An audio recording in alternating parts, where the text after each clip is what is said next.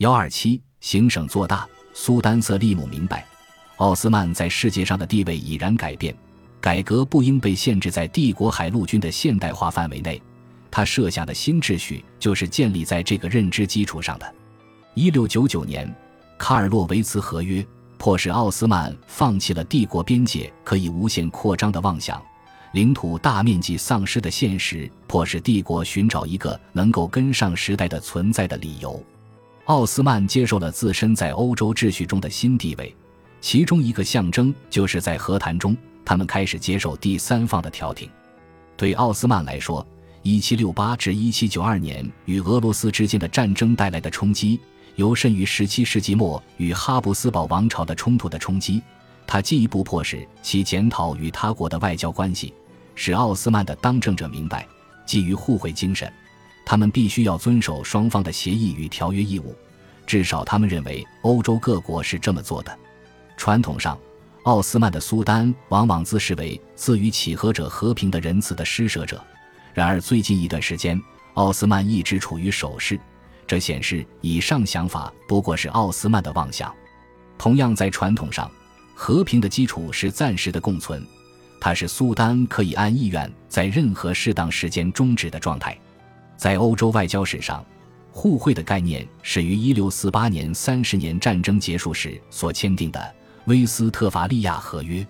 尽管合约的条款并没有完全落实，而且诚如一位现代史家所言，这份合约是国家之间贪婪与恐惧的冲撞，而非利益的协调。但合约所定的各种安排却认可了神圣罗马帝国内各国的主权与独立。各国相互冲突的要求在一个框架内得到规范。他还默认了欧洲军事的变化。军事一词首见于1713年西班牙王位继承战争结束时所签订的《乌特勒支条约》。将近一个世纪之后，为了与欧洲国家在可预知的基础上建立关系，苏丹瑟利姆三世才接受了这个概念，据此规范彼此间的事务，并行之有年。在塞利姆的心目中。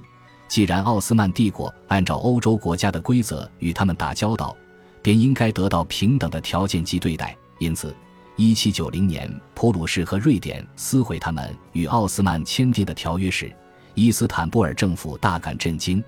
他们十分怀疑这个行为的真实性，以至于在1793年之前，奥斯曼仍然是他们与普鲁士的盟约为有效的。但不幸的是，时间不站在塞利姆这一边。正当奥斯曼帝国好不容易出现一个想要全面变革的苏丹时，欧洲国家却发生了巨大的变化。先后发生的法国大革命和拿破仑战争，迫使他们不得不重新评估长久以来的优先事项与生活方式。奥斯曼将会明白，在现阶段，欧洲的外交反映了欧洲一直以来的立场。当现实政治需要时，条约是可以毁弃的。这真是一个惨痛的教训。一七九二年，俄土战争结束，随后法国君主制度的崩溃点燃了有史以来第一次反欧洲战争。一七九三年，战争爆发，英国、奥地利、普鲁士及许多较小的国家联合起来对抗共和制的法国。不同于以往的做法，奥斯曼这次宣布中立。普鲁士驻伊斯坦布尔大使试图说服长喜大臣穆罕默德拉希德埃芬迪。禁止法国人在帝国内佩戴象征同情革命的帽徽。他得到的回答是：他们和其他与上国订有条约的欧洲国家都是友邦，居住在伊斯坦布尔的人则都是客人。上国与法国的友谊并非附属于其政府，无论其政体为共和制或君主制，友谊是属于法国人民的。你把住在伊斯坦布尔的法国人称为雅各宾党人，但我们只知道他们是法国人。他们穿戴什么对我们不并重要。如果连这些事都管，那就是在否定他们的行为。否定他们的行为就是与他们敌对，这违反了中立的原则。长喜大臣的说法是，干涉法国人的穿戴是条约禁止的。这意味着奥斯曼与法国的关系仍未改变，也不是所谓第一次反法同盟的力量所能改变的。奥斯曼完全不以伊斯兰律法的立场。而是用当时欧洲国际法的概念陈述自己的立场，这是第一次。一七九八年，拿破仑·波拿巴入侵奥斯曼的埃及。奥斯曼对于这种冒犯当然不能无动于衷，但对这样一个长期盟友宣战的决定，并不是轻易就能做出的。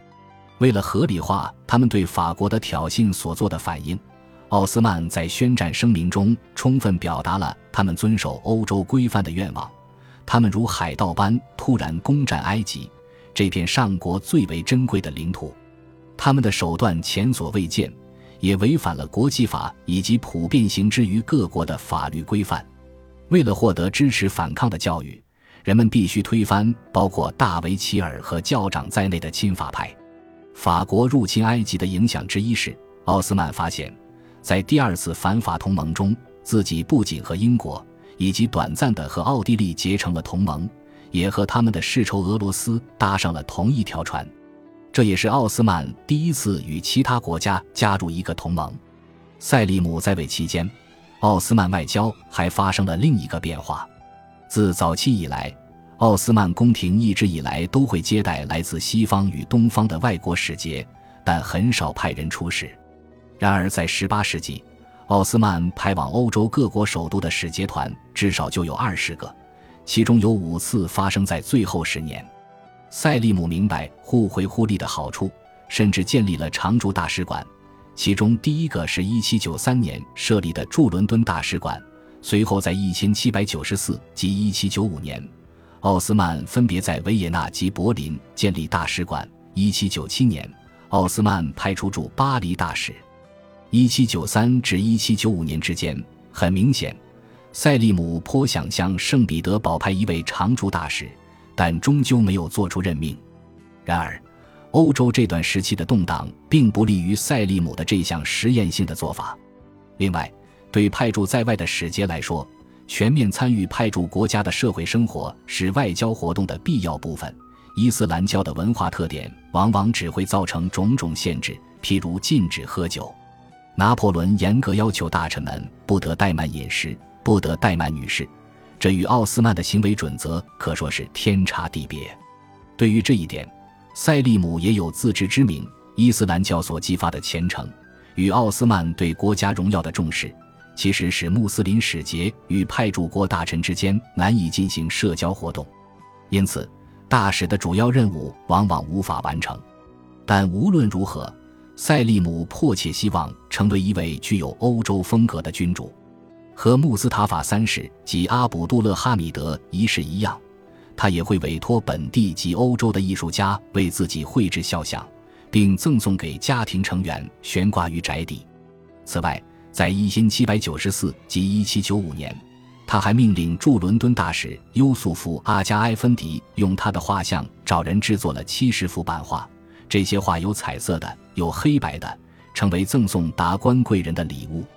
他是第一个意识到帝王肖像具有外交功能的苏丹。